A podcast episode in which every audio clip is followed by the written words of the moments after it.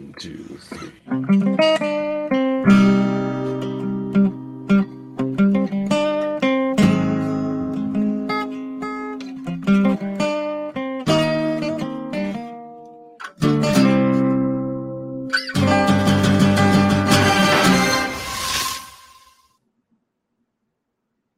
Hello, and welcome to X Rated, the X Men animated review show exclusive interview series.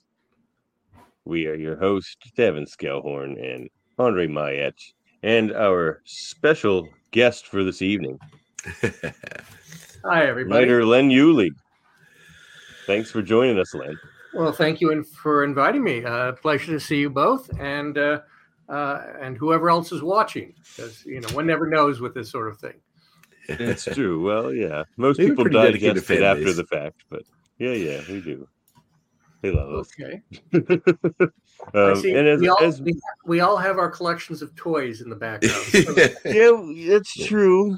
What do you got back there? You, is that a jubilee? I see. I've. I've no, I've, I've got, uh, I've got a, a really lovely uh, sideshow collectible statue of of uh, Nightcrawler. I I've love also- that. Oh, It's beautiful. Very I've also cool. got. I'm doing this back. oh, I see that. Oh, That's that's Very Megavolt, a character I created for Darkwing Duck. The thing next to it is a, is a Oh. Writers Guild Award. I'll get my head out of the way. There's um, that that's uh, a character from Veggie Tales, and if we go this way, you'll see uh, some Octonauts. Uh, you'll see uh, Fievel, the little Jewish mouse from American Tail. Oh yeah. The I love that. Created at Disney. So uh, and up you there, co-created Fievel? I'm sorry. I don't. No, You no, no. I want to be very oh. clear. I did not. No, I created. I Hmm. created Bonkers. Fievel was created Oh, for the, Oh. the good folks at uh, Amblin, and uh, no, I had nothing to do with that. But I did write two home video sequels for uh, American Tail, uh, American Tail three Oh. and four, which were released Oh. by Universal Home Video when there was home video. Uh, that was a while ago. Uh, so that's remember those days? Yes physical media i just i just uh, this is going to immediately date your uh, podcast i just read today that um, netflix as of september of this year will no longer be distributing dvds that that legacy business is going away so if you like your physical media buy whatever you can now because that's becoming I uh, think they stopped in Canada a while ago. They haven't been a Oh. Netflix box here for a while. Mm. I am. I remember when there was one for a little while when they're the red box, and then it was only for like a couple months, and then it sort of faded out. Ah, So it's a sh- I, I'm a physical media guy too. I collect uh, Blu-rays, and I have Yeah. a lot. So uh, I usually grab the things I really like just to have them my own version. But uh, I can certainly understand the appeal. That's for sure. Absolutely, and you, and you can see up there, you can see some of the DVDs, which are titles I, I've written over the many thousands of years. So Yes. uh, yeah, it's it, it's a um, it's a little bit of a um, a decorative thing more than anything else at this point because we all of us watch you know via streaming and all that sort of thing. So Uh, you know, I like the ritual, like to take out the thing because I collect records as well, like vinyl. So it's like to take it out, to hold it, to look at it, to read the jacket, to put it on, you know, to to to watch it or listen to it. And I really enjoy that. But um, I, I agree. I agree. Yeah. But again, I'm uh, I'm coming from another time period, so I. Uh, Well, I hey, I mean, think we all are. yeah. but anyway, so what do you guys want to talk about today? Well, we generally have a sort of like I have another podcast where I just interview people, and uh, Davan has, uh, you know, obviously is the uh, is the X Men. Like I, I'm a fan of X Men as well, but Davan is the Uber X Men fan. So generally, we uh, we I ask questions about your life, and then Davan asks questions about the show. Oh, great! It's a therapy session. just basically. There's that element to it. Yeah. That's true. I mean, we can go through whatever issues you want. I mean, I'm not qualified as a therapist, but I could certainly give it the old college try. Uh, well, you know that that this this could go on a bit, and you'll have to charge me uh, 125 dollars a minute. But You know, the anyway, first one, the first one's free. If you enjoy it, we'll talk when you when you come back. True. Yes, it sounds it sounds it sounds like something that. Uh, well, anyway, I have to keep it clean for the kid audience. But okay, good. Well, uh, so right, well, why don't you take I- it away, Andre? I Oh, sure. await, I await your questions. Well, where uh, where did you start? Where was uh, where were you born? Oh gosh, I am a native of Los Angeles. There are there are some of us who There's very few are- of those out there. we're- we're- I didn't know there were any. I've Yes. met one before on a movie I was on. He was a native of Los Angeles as well. Another I actor, have but been here my whole life or longer, and uh, grew up, uh, you know, uh, in uh, on the wrong side of the tracks in Beverly Hills. So I had a very weird childhood, uh, and I went to college here. I went to school at UCLA, and basically, except for one year uh, in Orange County, which is south of here, I have lived my entire life in Los Angeles County in various parts of the city. Uh, and so I have a very boring uh, story to tell about, you know, no exotic locations or anything like that. But um, it served me well. And it, it's, uh, I've, as I've said elsewhere, it's like I grew up in a company town. So show Hmm. business kind of made sense as a career choice. If I had grown up in Detroit, I would have wanted to go to work for the Ford Motor Company. But instead, I wanted to go to work at a TV production company or a motion picture studio or something Mm. like that. It just was completely natural, which of course makes no sense to anybody else, you know, in the world. But there it is. So, uh, but there are a lot of uh, things like different parts, fa- facets of that industry. So, what was why was writing what drew? What, why was that what drew? Well, I I hmm, I wanted to be a writer before I knew I wanted to be a writer. But the first script I have in a storage box somewhere is a Star Trek script I wrote for my sixth grade English class. Ooh, Uh, Gavin's I and- have a a huge Star fan. Trek podcast, so my, Gavin's a huge Star Trek guy. okay, well, yeah, I, I already had the pointy ears, so I automatically, you know, uh, gravitated towards I got Spock. mine too on the shelf there. Yeah. I'll ma- I can match totally it. attached. Okay, uh, so I started writing. I did student films. Here's in, the Star Trek wall. Oh, hello. Whoa, wow. Um, I started writing student films, you know, in eighth grade, and then in in high school, uh, and started writing also musicals in high school. And when I heard people laughing and applauding, I said, "Oh yes, this sounds like a good idea." You know, it it, it actually was a very strange career choice, but I had no other skills. Sciences and I had a parting of the ways in the eleventh grade, so it only made sense that I would do this. And so I went to UCLA, you know, local kid, uh, Mhm. you know, took the bus to school every day uh, because, like I said, I, wrong side of the tracks. Uh, but I, but then I was living in West Hollywood. But anyway, I digress. So I eventually applied for and was accepted to the UCLA Film School. And at the time, and I don't know if they do this anymore, there was a two-year undergraduate part of the film school. And so I got in there, and naturally, uh, my first student film, uh, which is in Super 8, ask your parents about that. Yeah. Uh, uh, a one song, nine minute sound sync Super 8 musical, which was, you know, kind of like, again, oh, this is what I, I should be doing. And at the same time, in that same junior year, I had my first sale, which is kind of weird again, um, on a show that no one remembers called Holmes and Yo Yo.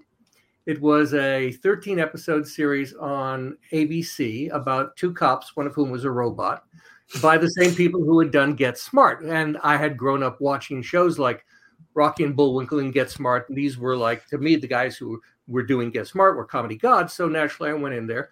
It's something that would never, ever, ever happen today because the business is so very different. But I saw the show got picked up reading one of the trade papers, Variety or Hollywood Reporter, and I said, "Oh, that sounds like fun." And oh, I, I admire those people. So I called the production office at Universal and I said, "Can I see a copy of the pilot script?" And the director of development there said, "Sure." Now, wow, today that's crazy. armies and armies of people saying, "No, you can't," and "How dare you, sir?" But anyway, so I got a copy of it, and I wrote a story. I didn't even write a script. I wrote a story outline, and then I sat on it because you know, come on, I'm a college student. I have no credits. Who's going to read something from somebody like me? So again, I'm living at home. I'm a commuter to UCLA, and my mom said, "Tell you what, I'll mail it in for you." So she did. And like two, three days later, I get a call from the story editor on a Friday afternoon, and he says, I'm going to make your weekend. and that was my first writing assignment. Oh my god, that's a that's, Wow. it's amazing. Holy crap! ridiculous and also profoundly unprepared for this. Okay, I I may have had some modicum of talent, but I didn't have the discipline. Uh, And so what they did was they took my story and they took something else that they owned from a guy named John Landis. I don't know whatever happened to him. oh yeah, he went nowhere. That guy. I'm kidding. He was probably in pre-production on Animal House by that point, but I don't know. Wow. sure. Anyway, so they smished the two things together, and I got to write the script, and I did a fairly awful job because, like I said, I didn't know what I was doing. Uh, but it was my first writing credit, and I got shared credit, and I was so exciting I can't tell you. The following year, I created a format for a television series. Uh, and it was about the first black president of the United States. like that could happen. Uh, It was 1977, so I was a little ahead of my time. Anyway, yeah, I'd say wow. I You know, like not- that robot cop thing. How could that ever yeah, happen? like we haven't seen that before since. But anyway, um, and so that f- series format I had optioned uh, was, you know, I, again one credit. I wasn't given the opportunity to write the pilot script. Uh, they hired a professional writer, uh, and the professional writer uh, didn't do a great job. But anyway, uh, ABC paid the bills on that, and nothing ever happened with it. They never shot the pilot. But I'm graduating college. I have two credits under my belt, and I'm saying to myself, "Oh my goodness, this is going to be great! Rocket to the moon, piece of cake." Three years of radio silence followed. Okay, Mhm. nothing happened. I would write the occasional spec script. I was working odd jobs, things like that. But you know, I was like, Ugh. but then with the occasional assignment or option something, story or something. And eventually I ended up writing industrials and corporate shows. Now, these are like the wonder and the glory of International Widget, you know, sales presentations and videos promoting products and things like that. Some of them turned out well, some of them were like, yee. And so I, Hmm. and what was great about the whole experience was that's where I learned how to be a professional writer, writing for the client, writing on a schedule, taking notes, being paid very poorly. And so by the time several years into this, uh, one of the companies I worked for, the mom and pop companies I worked for uh, on in industrials, the pop was the voice of Duke Igthorn on the Gummi Bears, one of the first Disney TV animation television. I watched that. Yeah. So I was So, introduced by Michael Rye, the late Michael Rye, who was like he was a voice guy back in radio. Okay, it was like a, uh, on uh, uh, I've forgotten which series, but uh, a bunch of them. Anyway, so he introduced me to Jymn Magon, who was a story editor on the Gummi Bears. So I wrote one freelance Gummi Bears, and then I wrote one freelance uh, Ducktales, which was a Star Trek spoof. You may see a pattern forming here, Yeah. where no duck has gone before uh, watch it on Disney Plus. It's kind of cute even today. Uh, and so well, I'm definitely that- watching that like tomorrow. Okay, 100%. uh, opportunity knocks here. Huh? yeah. So um, Mm. after that, they were ramping up. They were doing the 65 episode l- orders, which sort of was with Dis- with Ducktales, and then they started doing the Disney Afternoon, which was something that again wouldn't exist today, but that was um, a ser- a block of two hours on s- syndicated on independent television stations in the U.S. and you probably saw them also in Canada. Canada too. Oh, it Oh, changed yeah, my life. yeah, I Yeah. remember. Oh yeah.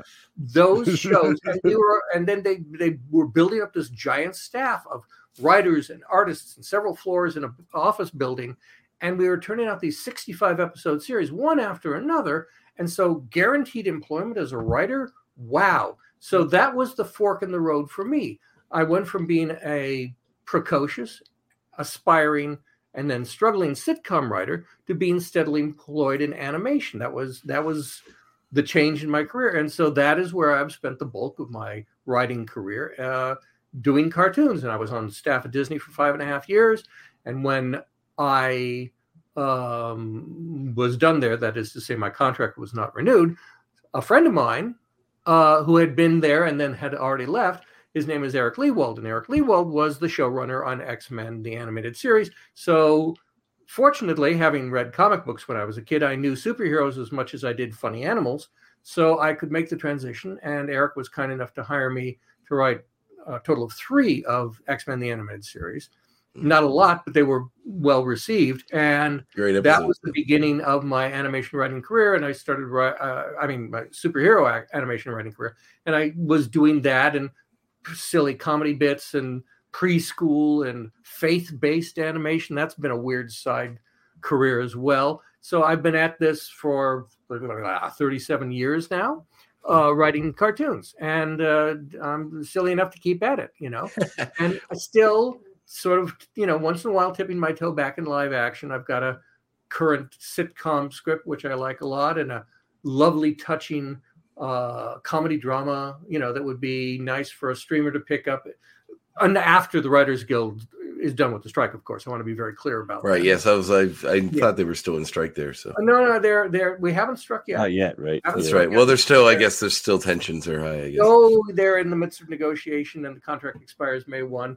And I, again, I don't want to date this recording, but you No, know, it's fine. stuff's going to happen in one way or the other. I hope the producers uh, take the hint and, and negotiate seriously and make a deal that uh, helps the Writers Guild. But this is probably not germane to what you want to talk about No. because anyway, as I mentioned, I ended up writing Yeah. for X Men the animated series, and it was a wonderful experience working with some really, really talented people. Uh, Well- on the art side, Larry Houston uh, was producer director on that, and of course, working for Eric, you know, who was uh, remains to this day a, a dear friend, along with his wife Julia, who was also a Oh, writer. they're great. Yeah, we had them on the show before. They were Right, fantastic. yes. Yeah, so they're Yeah. they're good folk, all of them. You know. Yeah, well, just glancing at your uh, your IMDb, it's like uh, my childhood. Like almost every show that I watched as a kid is here, which is is just fantastic. So, Mine Yeah. too. That's what I'll Uh, keep saying. yeah. uh, and uh, yeah, I'm I'm pretty uh, pretty uh, happy about Duck, Darkwing Duck because I was a massive fan of that as well. Yeah. But before we get into all, before we get into all that, I'll let Davan ask the next man question. yeah. Dark, Well, Dark, Darkwing was a lot of work on. Really well, not anymore. Now this is this is Trex rated. Uh, Star Uh, so, um, I got to know what your uh, Star Trek script was about. the one from sixth grade. Yes, the one from sixth Uh, grade. I don't know. I'm sure it was a landing party, uh, and it was probably all probably ten minutes long because I could not tell you. I have not seen it. Put eyes on it in uh, longer than you guys have been alive, so I cannot tell you what it was about. But someday I'll find that box, and someday I'll read it, and I'll say, "So that was the, what this was all about." Who lets a sixth grader figure out what you're going to do for your career? That's not. I'm sure it was better than Spock's brain. now come on, that, that you're right. It was not a great episode, but anyway, yeah. But they did other ones which were better. You know, Yeah. yes, they did. You go for that again, Davan. Oh, okay. Well, what do I got here? Um, well, y- well, you you said you were familiar with the X Men beforehand. Um, so Well, we had oops, um, oops, no, yeah. hang on. Go ahead. I was No, is that not true? deep dark- Comics. I was a DC reader. Oh, no. a DC Oh guy. no, yes. Quite all right. Quite Oh, all right. We accept all kinds there- here. There's, there's One a, of those. Yeah, there's a My photograph. Spider-Man mug and I will be over here. Yeah, so, uh, uh, in fact, uh, Spidey is the only, pretty much the only. No, Spidey and Thor. Now that I think of it, I've never written for him. I've written for Avengers. I've written for X Men. I've written for Fantastic Four. Uh, I used to joke that you know one of my favorite uh, when people would ask at conventions, "Who's your favorite X Men?" I'd say Submariner, and that would Yeah. get a laugh. And now he's actually in the movie. Oh, it's so true. Yeah. He's one of my favorite Marvel characters, so I can, I yeah, can relate. he is is a really cool character to write too. Yeah. Anyway, um, so um, so yeah, I, I read DC comics, and uh, but I could you know sling the lingo well enough. Yeah. So uh, thankfully, you know they they were extremely well organized on the uh, X Men series. Uh, Larry Houston is a walking encyclopedia of all things uh, X Men and Marvel, and Mhm. so he you know whatever we didn't get out of an old there was a giant encyclopedia that was one of our reference things and comic books were made available on it so i got up to speed very quickly on that and the first one i did was cold comfort which was the first time The bobby. X, uh, bobby drake uh, iceman showed up and that also had x factor in it so that was real fanboy service there uh, and you know, uh, I, It's for I me. knew about. I, I wrote it for you specifically. Uh, that, so that was a lot of fun. and A lot of people like that one, but the one that people remember most fondly that I get a lot of comments on, either online or at at conventions. Uh, you know, we're doing no doing fewer conventions these days, but you know, whenever I appear, the thing that they want to talk about, whether I'm you know doing signing stuff or on a panel, is Nightcrawler because that was the one that resonated with a lot of people, and to this day, um, you know, it's to the best of our knowledge, it was the first mainstream animated series episode that dealt with issues of faith. So that rang a lot of bells for a lot of people. Uh, and then there was a f- the third one I did was called Bloodlines, and that's when uh, um, uh, uh, uh, Kurt uh, Nightcrawler meets his mom, you know, Mystique. So you know, parent of the year there, and half and half brother. yeah, and Yeah. uh, all the other bits. Yeah, that. So you know, again, we had a lot of resource materials available to us. We understood what the, you know, what the org chart was of who was related to who, and uh, so that was very uh, helpful when writing these things. But you know, uh, so I was really lucky. You know, I was very glad there there are a lot of really fine writers who worked on that series and the Well- subsequent series too. But um, that was that was I, I was in a I was with a good crowd on that. Well, I was curious Speaking about that. that crowd, we had. Uh, well, sorry, Andres. oh, you go ahead. Speaking of that crowd, we had Brooks Wachtel on the show. Uh, yes, and he he and I actually were we uh, we just were on a panel uh, that Larry had organized down at uh, WonderCon not long ago. So it was well, Brooks and myself uh, and uh, Dave McDermott, who also wrote a number of episodes with his then writing partner Stephen. Um, oh dear me. Oh gosh, mm, Yeah. I'm blanking. I'm sorry, guys. It's late in the day here for me. no Uh, worries. Yeah, no Steve problem, no Melching. Oh my. God, what an idiot I am. Okay, Steve Right, Melching, right. great guy, lovely fellow. Apologies when he watches this. Uh, I'll I'll just blame it on the fact that this is decaffeinated tea. Um, Oh, nice. Mine is not. They're all great. anyway, so um, yeah, so the, the, these again, a lot of good writers working on this thing. Eric was really good. Eric Lewald was really good about casting people. In you know, this show should be written by this guy because he's a fan of history or he's you know uh, Mm, you know interested in issues of faith, which was the case for me. Yeah, and that's what I was like that. curious about. I wanted to ask you if you were Yeah, because you worked. I- see you worked on Veggie Tales and a few other things that are sort of faith based uh, things. Yeah. And you mentioned earlier as well. So I was curious if uh, if that was a, a through line to to your personal interest or just something that you you know fell into. Well, I think like a lot of people, I'm always I'm always uh, looking for answers to stuff I don't understand. And yes, as it happens, I I I, I was uh, you know I, I I became baptized Episcopalian as an adult, uh, but that's a long, complicated story. But the fact I was I was sort of in that process of you know figuring out what the heck for myself and Eric knew that, and so he said, "Oh, let's give him Nightcrawler." Because again, I, I did not create Nightcrawler. I want to be very clear about that. Some people say, "Oh, look what you did." And I said, "No, no, the character pre-existed, and they established all of this beforehand." And um, so that's why, you know, um, you know, I, I was just very fortunate to be put in the position of writing something that people liked. You know, Mm. uh, and yes, I have written for Veggie Tales, which is a lovely cast of characters. I did 12 episodes of something called Superbook, uh, which was on the Christian Broadcasting Network. I kid you not. And Yeah. so once in a while, I sort of, you know, I, I hop over from, you know, funny animals and people in long underwear over to, you know, this other approach, uh, which is interesting, uses a different set of muscles. Mhm. Uh, but um, you know, you know, generally speaking, working with nice people who are very serious about their faith, so I have to tamp back my. Let's see if I can throw a joke in there. Then, you know, because frankly, they don't want they don't want uh, the Sermon on the Mount to be twenty minutes of stand up. So you got to be careful. that. yeah, that's true. You want to do that version. Pick, pick and choose your comedy battles, I guess, when it That's comes right. to that. Exactly. Figure out who your audience is and don't push. Okay. Anyway, so that's yeah, that's kind of a fun, weird sort of sidebar. But most of the time, it's been boys action adventure. I did 16 Static Shocks, 24 Ben 10s. Uh, you know, I was on staff at at Warner Brothers for a little while, and that's where I did the Static Shock, and I did. Yeah, that has a, a pretty big cult following too. That show. Oh, cult Yeah. following. Yeah. It was a giant franchise. yeah, yeah. and only had four seasons, but that was a wonderful show. The good thing, okay, let me, how can I put this? Um, working on Static Shock, I was working for the showrunner on that was Alan Burnett, and Alan Burnett was the guy who did, who basically for the from the beginning of Batman the animated series forward for decades, Alan was the guy who created.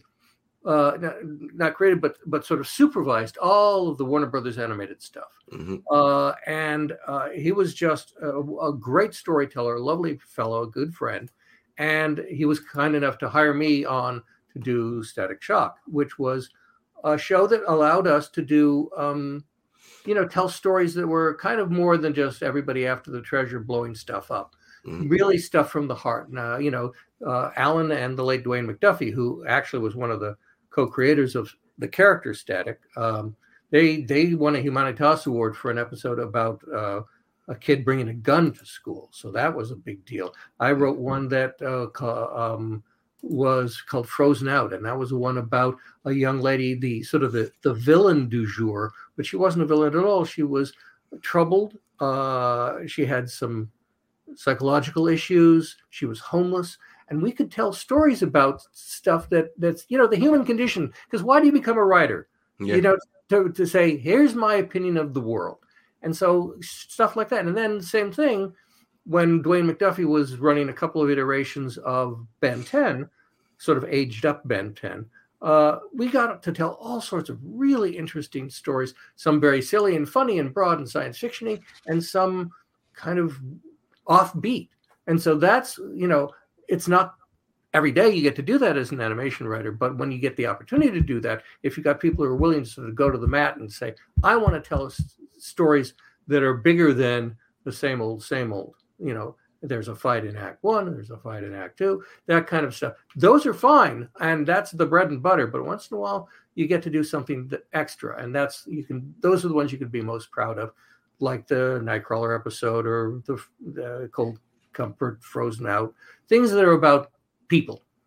Because even though it's people in you know with superpowers or you know a talking bear it's it's all we're, we're just writing to entertain people with stories about people Yeah. you know Well, that's the one thing that stood out to us when we watched the Nightcrawler episodes. We just watched Bloodlines uh, last week, and Oh. um, it uh, whenever he appears, he's such a, he's so different than anything else that's seen in that show, and also in cartoons really that time period as far as his motivations go and him as a character goes. Like you were right about saying that, uh, like a faith based character uh, as a hero. I mean, he's often used as maybe some kind of a fanatic or zealot or something um, in cartoons, but it's rare you see one that uh, is a is heroic um, beyond anything that's based on the Bible or something like that. So Yeah, uh, it, it was very cool and very unique. very interesting character i think co-created by the late len wein if memory serves um Dave and- Cockrum too. Dave Cockrum, I think, wrote it. and but- cockrum yes Yeah. Yeah. uh, and you know, so you know, I'm standing on the shoulders of giants, kind of thing. Uh, I Mhm. got, you know, I, I, I'm just this guy, you know, as they said in Hitchhiker's Guide. my favorite uh, book. Yeah.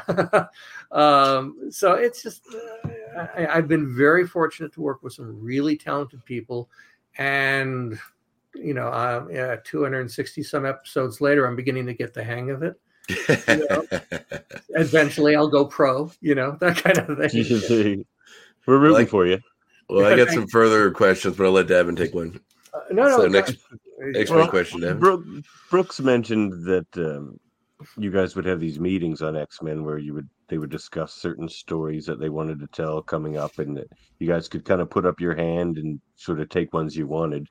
Uh, did you do that with any of those, or did were you just assign them because Eric Um, kind of knew your interests? I think, well, I was only in like one of those meetings, uh, and that was fairly early on. I, again, they were already up and running. I was, I came in third season ish, so because I was previously employed at the Walt Disney Company, and so not available. But um, once I got in on it, I, I I think I attended one or two meetings. But you know, usually I think Eric would say, you know, this is one for you and this is one for you. And yeah, I'm sure you could put if you had if you were really into the Marvel characters and you uh, co- comics and you'd read this story or that story. I know with, with Brooks, he he he wanted a couple of the stories.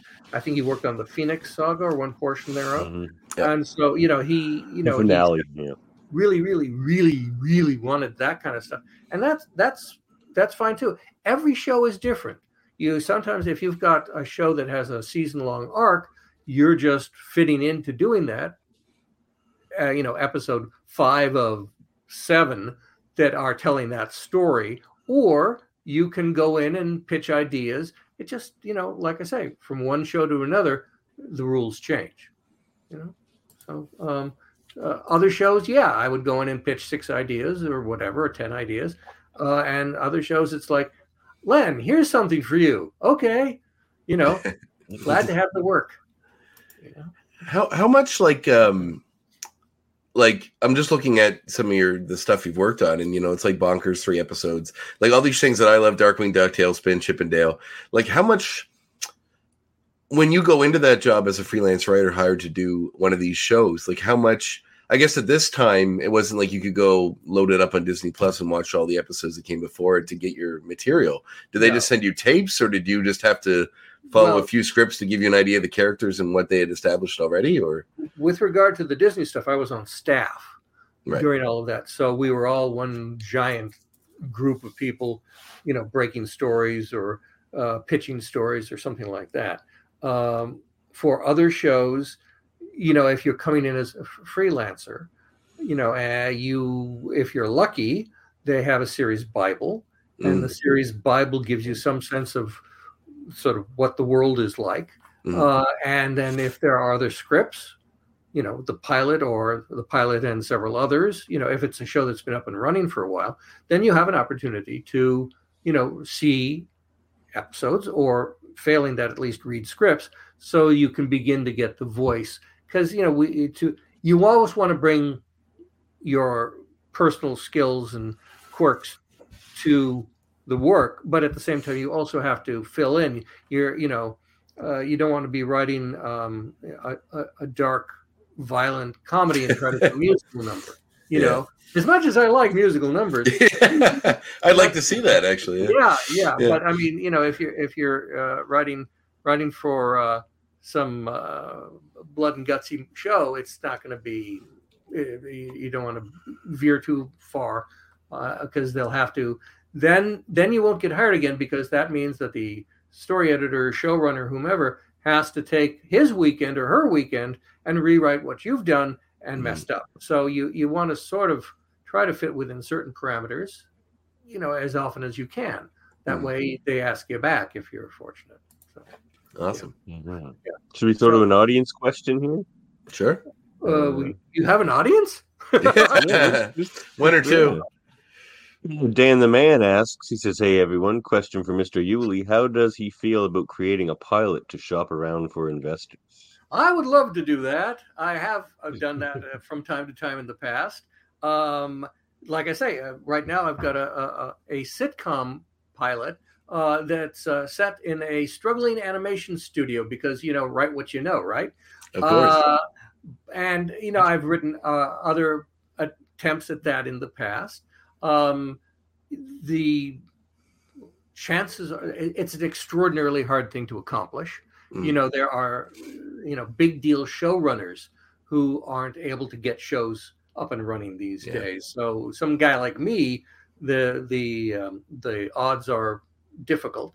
But you know, hope springs eternal.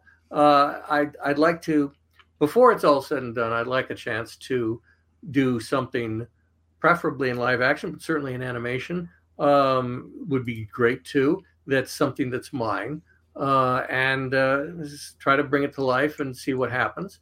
But um, you know, gosh, guys, it is, it is, it really is a, a, a coin flip, a roll of the dice, uh, you know, a, a moonshot, really. But mm. you know, yeah, like I say, I got to keep trying because what else? Of course, you know? of course. Um, you mentioned that you did a bit of live action. I noticed uh, Young Hercules was one of your credits. Okay, uh, once again, our good friend Eric Lewald uh, was. Here's what happened there. Eric and Julia were running RoboCop Alpha Commando. Yes, which and um, and then got the call.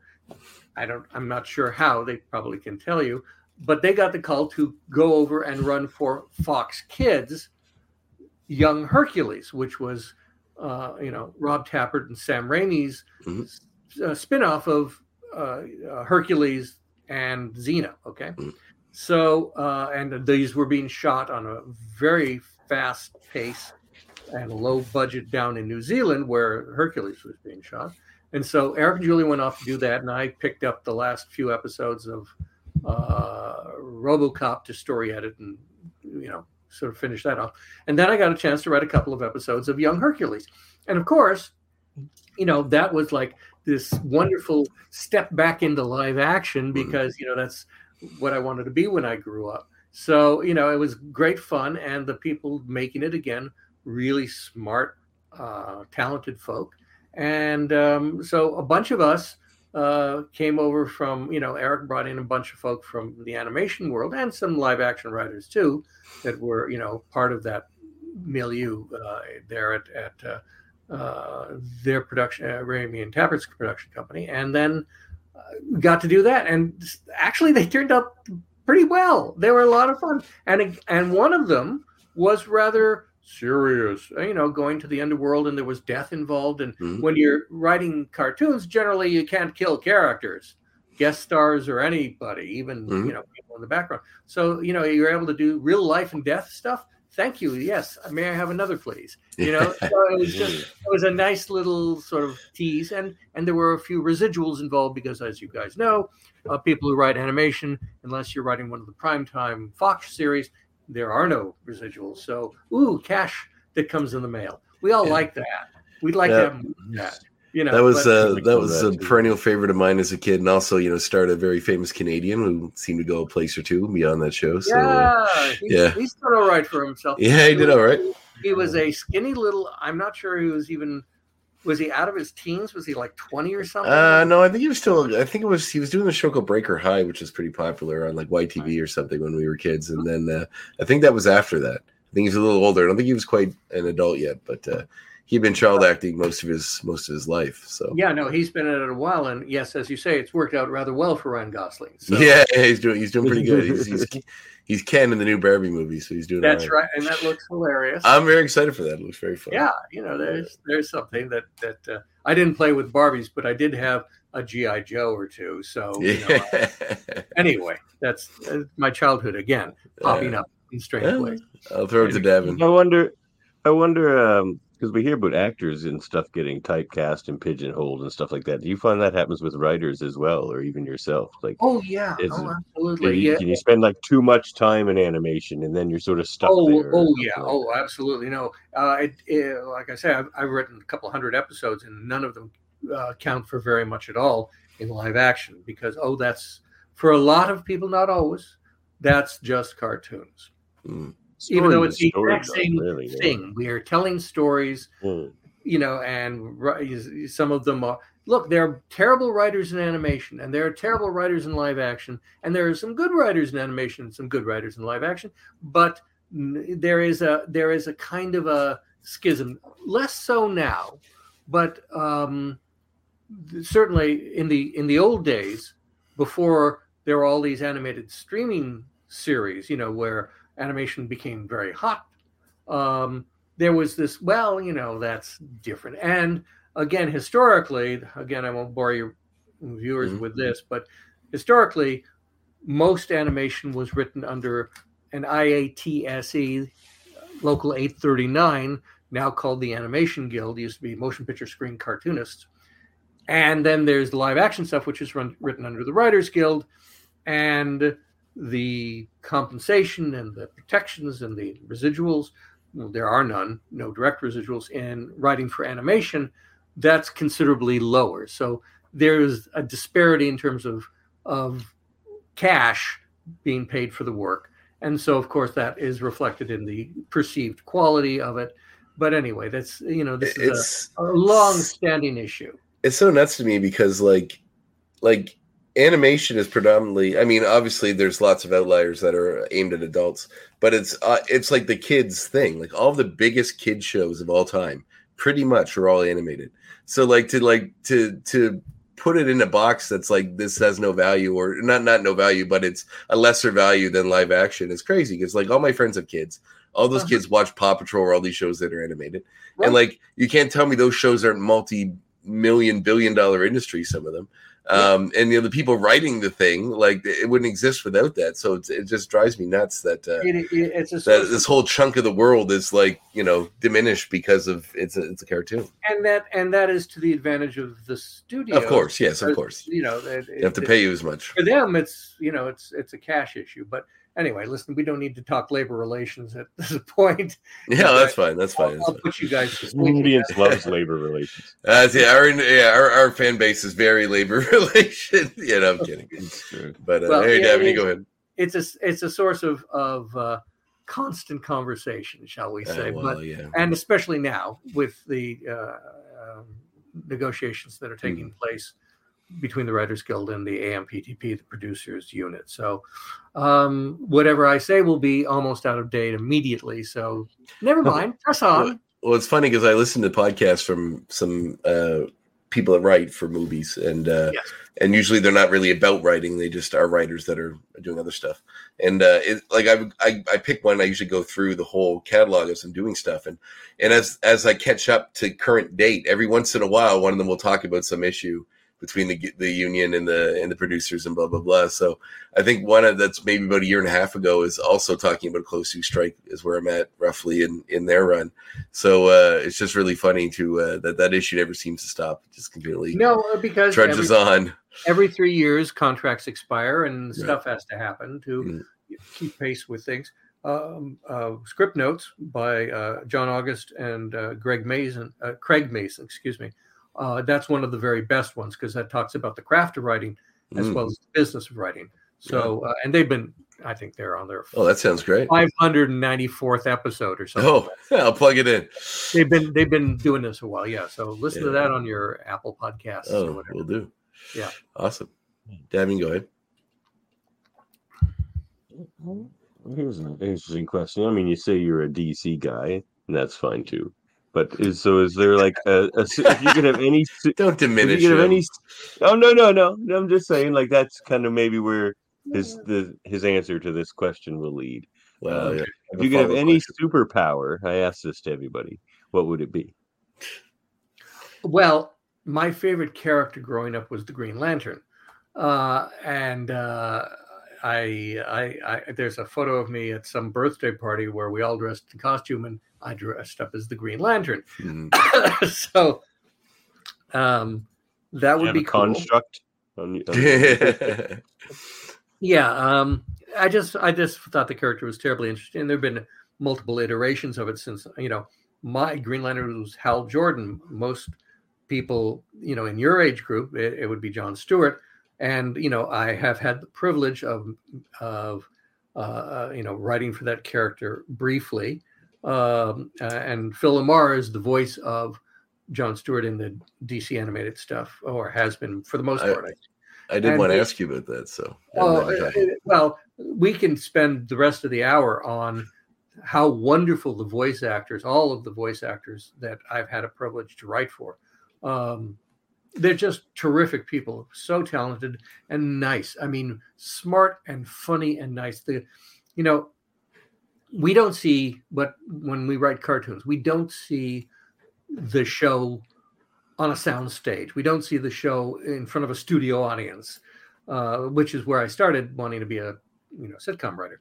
But what the the closest we get to opening night is if we're fortunate enough to be invited to a recording session. And so you're sitting behind the glass with the engineer and the voice director and the showrunners and all those people. And you hear these extraordinarily talented people take your words and make them better.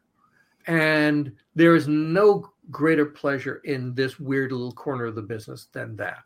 It is so much fun. And then I get to be, and people who do what I do, we all get to be fans of these people. The the Rob Paulsons and Maurice LaMarches of the world, the Jim Cummings of the world, uh, you know, like I mentioned, Phil, uh, uh, Tara Strong, uh, all these people are just amazing, really amazing. And uh, you know, as soon as some of them walk into the room, I'm laughing. It just whatever they do is hilarious. And so you know that that really sort of fills up the tank. And you say, oh gosh, I got to do one of these again.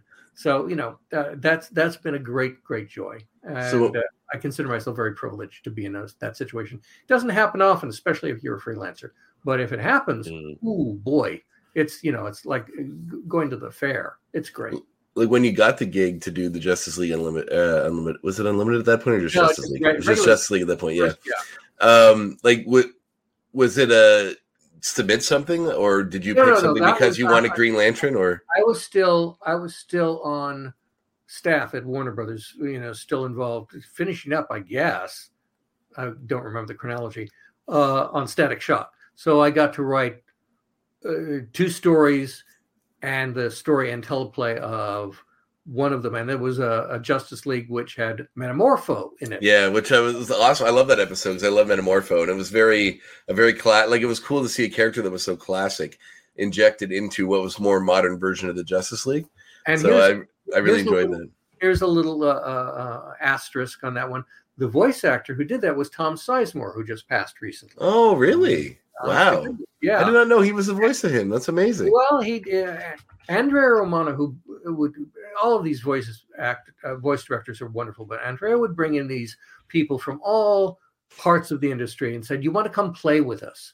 She's just uh, an amazing voice director and what a lo- and a lovely person as well. Anyway, so she would bring in people like that, and uh, you know, I think um, when I did an episode of the Batman, I think Dermot Mulroney was the Oh, really?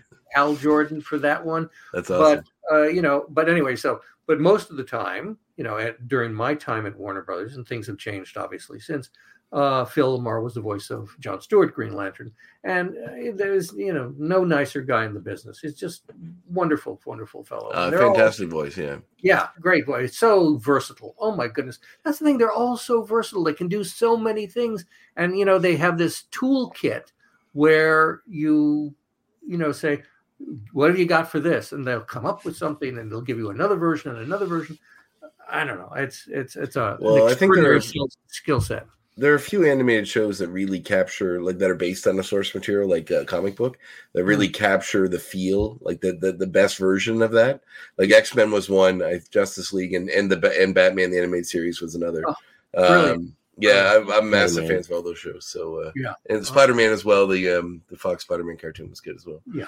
so uh but but that's the justice league i think well i think batman and justice league are are uh, very unique in how how uh amazingly put together that series was Yes, I, I agree. Uh, there, again, the Warner Brothers stuff. Well, you know, at, at Batman the animated series and X Men the animated series began more or less at the same time. Mhm. The difference was that uh, Warner Brothers, you know, both had wonderful writing and producing and directing, but the Warner Brothers shows had like five times the budget. Oh yeah, Um, yeah, you can tell. Yeah, you can tell, but you know, still they show up because the storytelling is so good.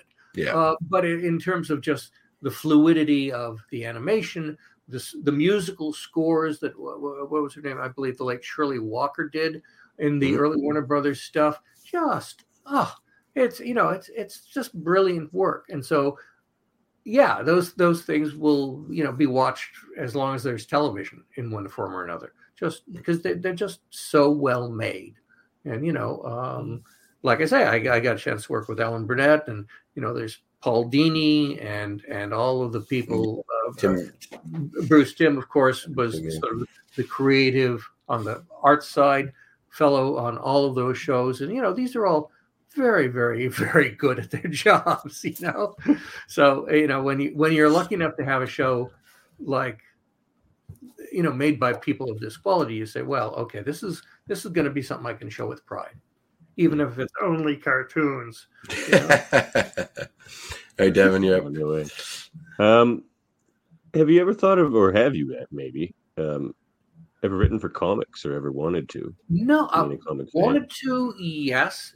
Done so, no.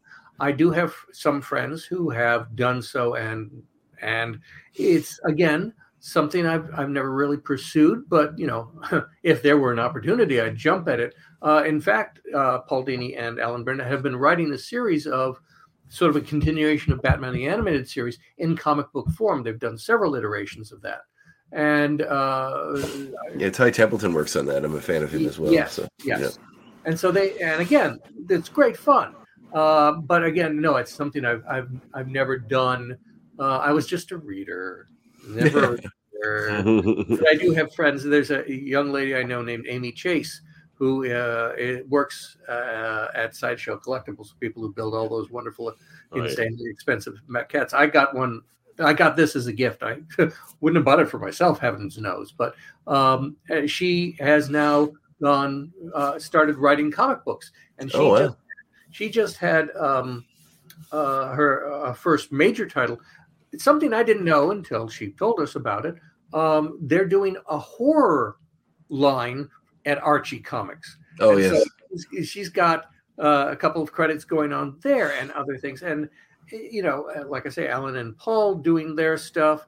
Uh, certainly, uh, uh, Denys Cowan, is, who was one of the co creators of all the milestone comics. He's involved with the creation of new Static Shock, excuse me, Static, not Static Shock comics. You know, he's a wonderful artist uh, and and he worked on the Static Shock cartoon show as a director. Anyway, so uh, yeah, it's a it's a different business. I, I'm fascinated by it, but I've not pursued it. I should have given that as the short answer, and we could go on to something else. Sorry.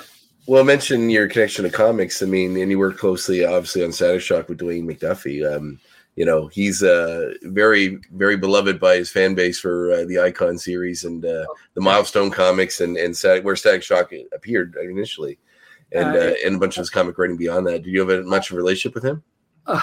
Well, yes, and I'm going to try to avoid crying, but here's the deal. Oh, Uh, Dwayne was not involved. He had co-created the character that was the star of Static Shock. mhm. But Dwayne was not intimately involved in the production of Static Shock. He was just writing on it, like yours truly. Mhm. Um, and in fact, I think he was even living in Florida at that point. But anyway, he eventually moved here, and then be, went on staff at Warner Brothers, um, and moved up very, very quickly because he was.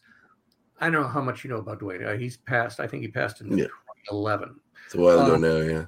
he people use the word genius a lot for people who are in the creative fields he was actually a genius i mean the guy went to high school when he was uh, excuse me he went to college when he was like 14 or something like that and then went back to high school just to have a regular childhood and then went to college again and got two degrees at university of michigan um, was writing at um, marvel in dc you know, was one of the creators of the Milestone comic line, which was the first uh, African American owned uh, um, uh, comic book company. Uh, and, you know, with his partners, created all of those terrific characters, eventually distributed by DC. But anyway, so Dwayne, Dwayne saw uh, much, you know, thankfully, I, I, Dwayne saw the work I'd done on Static Shock liked what he saw of the work I did. And when he went over, and when he was finished on Justice League Unlimited, he went over to Cartoon Network and started to. He did a sort of a reboot-ish thing of Ben 10, which was the original. You know, Ben Tennyson was a fairly young character. He aged him up, and so told a slightly different kind of story about Ben 10, but still had the Omnitrix and all that sort of thing. Mm. So he liked that, the work that I'd done, and so he asked me because again, I'm freelancing at this point, uh, to start writing for his versions of Ben 10. So I ended up writing, I don't know, 16 for Dwayne on um, two or three versions of, let's see, there was Ultimate Alien and um, um, anyway, there, there were a couple of ver- different versions. I'm sorry, guys. I'm I'm It's right. No worries. No worries at all. confused. Too many too many stories running in my head. Uh, anyway, I did two versions of of that. Hold on. Um, yes, Ultimate Alien, and uh, a, an, another one. And then when Dwayne passed, tragically, and I do mean tragically because what an extraordinary talent. What a loss for all of us, really. Yeah. Uh, and then uh, his widow, Charlotte, and his best friend from high school and college, Matt Wayne, were the story editors on Ben 10 Omniverse. And so I worked on three versions of um, the Ben 10 series and did a total of 24. And Wow. as I said, I got a chance to write some weird stuff. I got really dark stuff and big, broad comedy. And, you know, it was that kind of show that you could sort of, the, the, the road was wide enough so you could do all sorts of cool things within the Ben 10 story setup. So, uh, yeah, Dwayne, uh, God, it's just, it's a tragedy Yeah. to have lost him. An extraordinary talented man, so smart. You know, he you know he read a probably read a book a night, probably could write a book a night. You know, I mean, just what a talent. Anyway, so Yeah.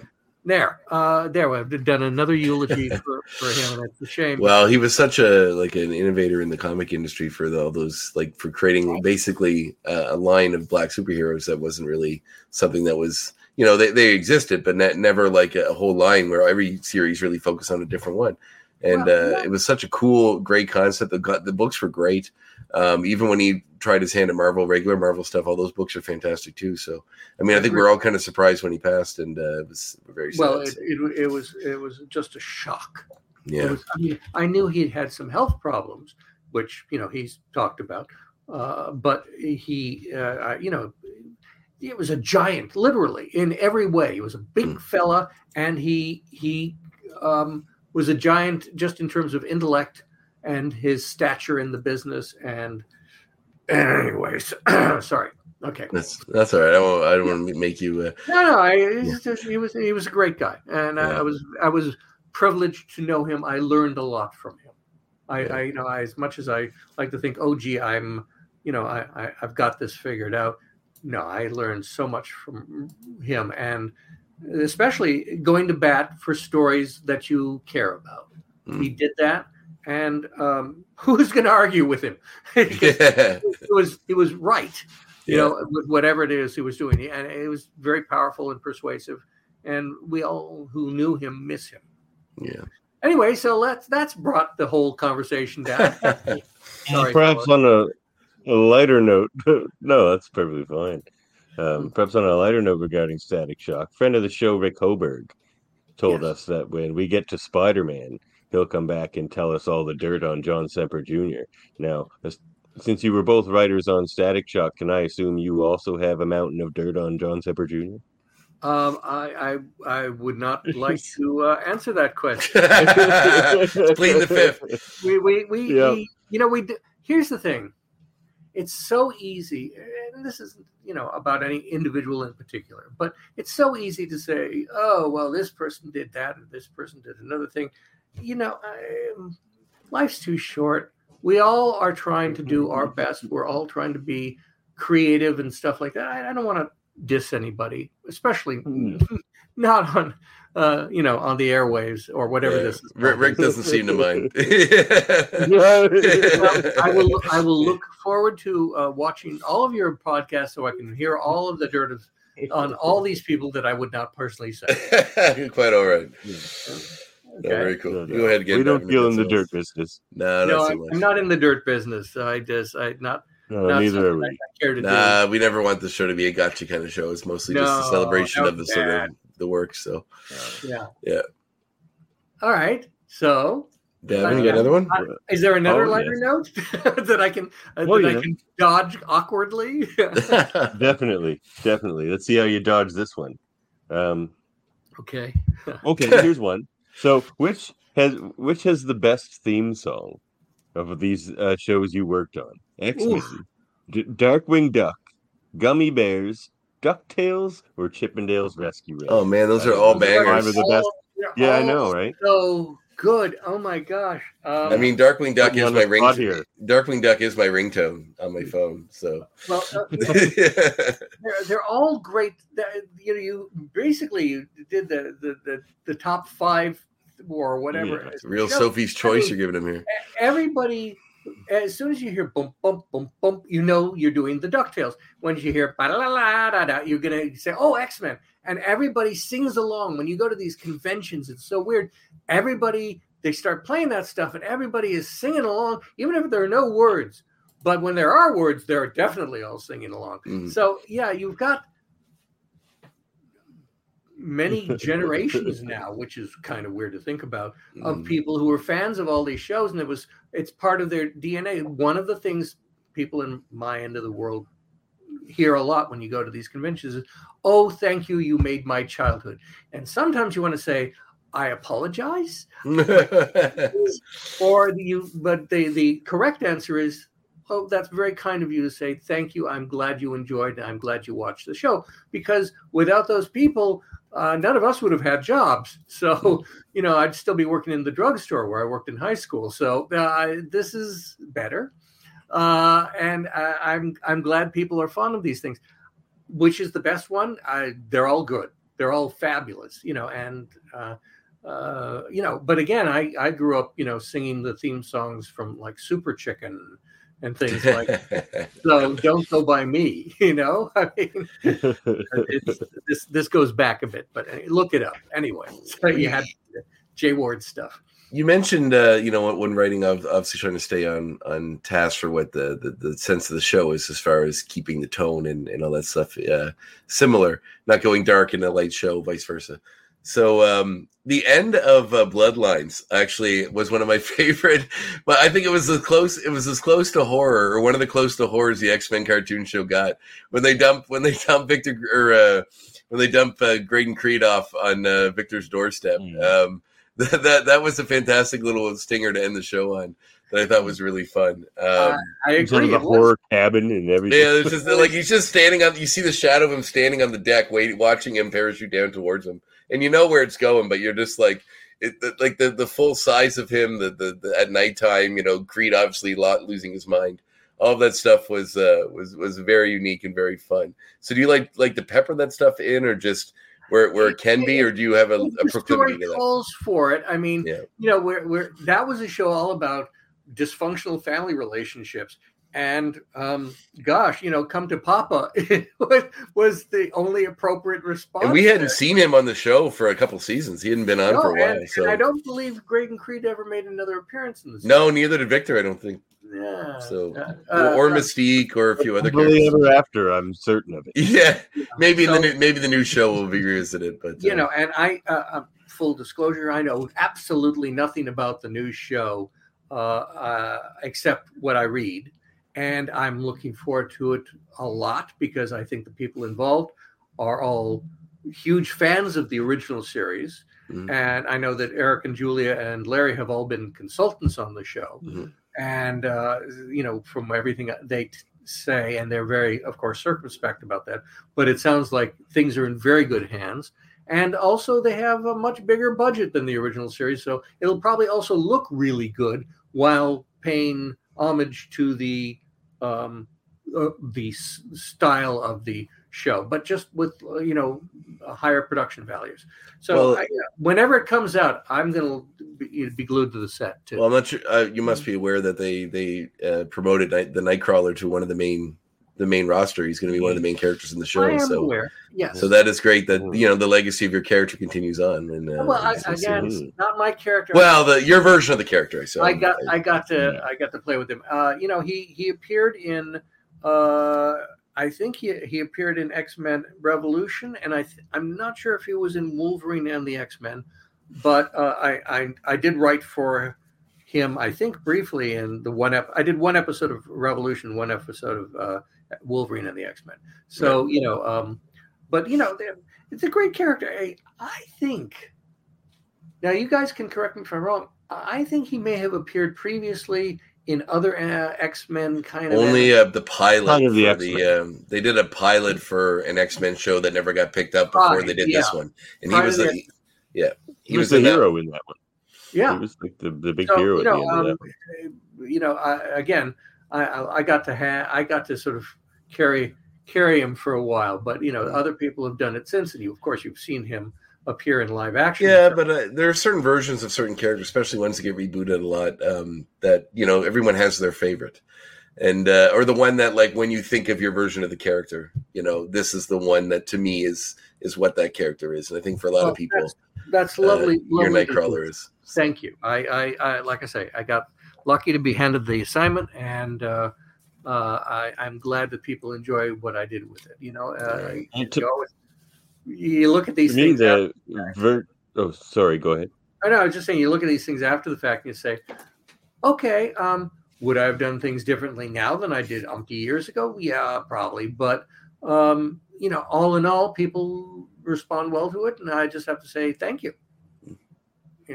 Anyway, I, I think the I think the version of the character they used for the movie was very much based on your interpretation of the character in the cartoons. Um, I've heard that before, and that's would be uh, you know very flattering if that were the case. Um, you know, we there is the story which has been published elsewhere that uh, Bryan Singer never read any of the comics. He watched the original cartoon series, and we've heard that from people who you know were actually involved in the live action stuff. So well, it's believe funny that's- we even referenced that in um, last episode because while watching Bloodlines, um, the the setting for that episode is very much the setting for X Men Two. Uh, at the end, it all ends in a big fight in a dam that you have to hold back, and it, and it looks almost exactly the same as um, as the the movie, Mhm. like where, where the the final fight takes place. you know, so- I don't think I ever noticed that before. I'll Yeah. have to go back and watch. You know, you know what? Maybe consult your lawyers. I think there's some. Well, yeah. All work for hire. I have Yeah. no claim of ownership. I was going to say, who, who are they going to sue themselves? I mean, Fox did both, so you know. it's all Disney now. It's Yeah, all I one big suppose. happy family. It's like the That's right. Ruddles. They accidentally sued themselves, you know? So Davan, you got anything else? We should let Mr. Uhley go. Well, I got to ask you Andre's favorite question, which is, what's your favorite movie?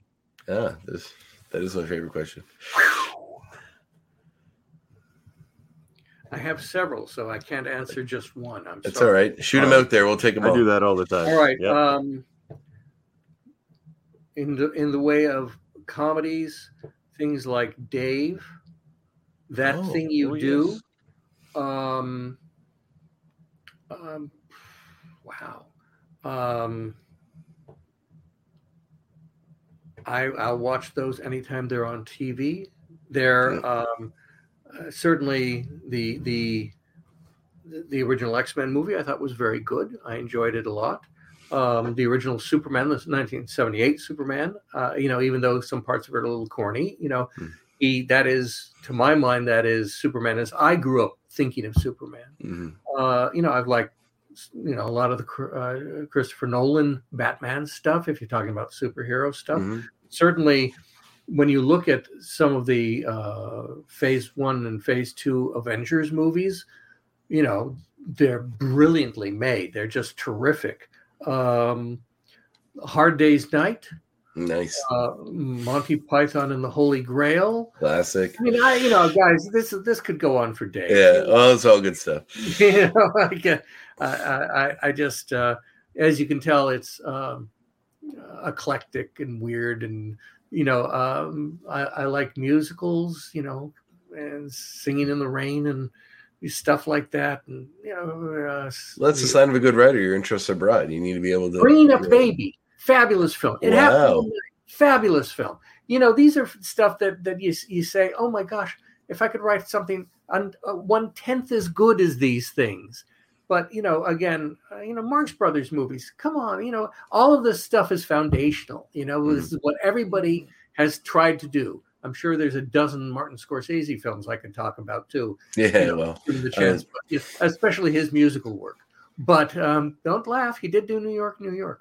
I was Uh, going to say, yeah, that's the only one I would say, isn't Oh, it? you Yeah. know, but you know, I, I mean, gosh, um, I, I I should have the right answer. I should have one film in my, uh, you know. There's my- no right answer. There isn't. no, I mean, there's you- there's it- just a, a lot of films, and uh, I think it Uh, depends I'll- on who you are at the time. Is what you're like. People change, right? You're never the you you were before, so it just depends on what right. you you are now as to what your favorite movie is. I think for I most prob- people. probably would not en- enjoy Seven Voyages of Sinbad as much as I did when I was five. Ah, those are still fun. I, I like the Harryhausen. I'll, I'll watch any Oh yeah, again, great, great. You know how you, how can you how can you say, Mm-hmm. oh well, gee, you know, we wouldn't have that kind of movie today, the all the monster films today, without all of those things that preceded. Yeah. Anyway, Mm. so I'll take the Uh, Harryhausen.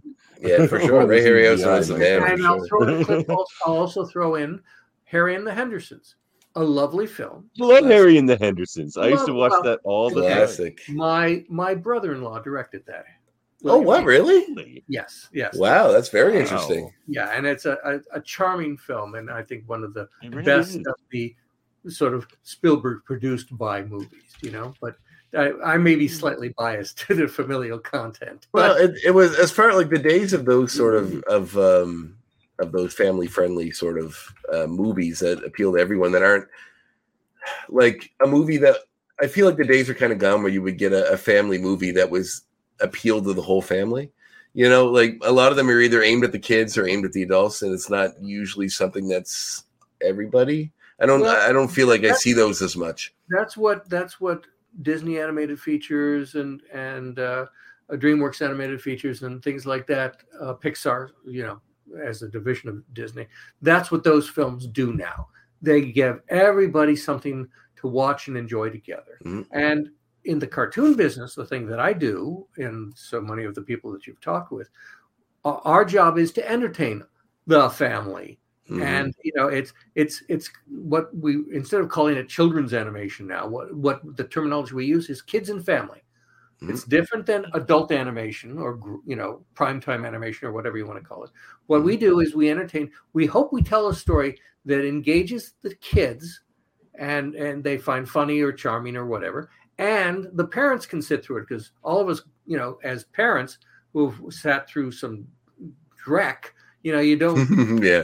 you want to keep the parents awake while you're you know having the funny animal do silly things so Mm. we, you give them enough so that there's something for them too you know and it can be something like octonauts which is an absolutely brilliant series you Mhm. could be something like stillwater which is a, a an absolutely beautiful uh preschool show i've written on a couple of episodes of that uh which is on What- Apple. what is that called again? I have a toddler. I'll have to. Stillwater. Stillwater. It's on. It's on Apple Plus, and it's uh, the showrunner Okay. on that is a, a very very good writer and showrunner named Rob Hoegee, and he has made something. It's mindfulness is what they teach, and Oh, wow. it, it's at a completely different pace than anything we do normally. It is quiet and contemplative, and it's gorgeously animated. It's and they've won a Peabody and an Emmy or a couple of them, and it's just it's absolutely brilliant.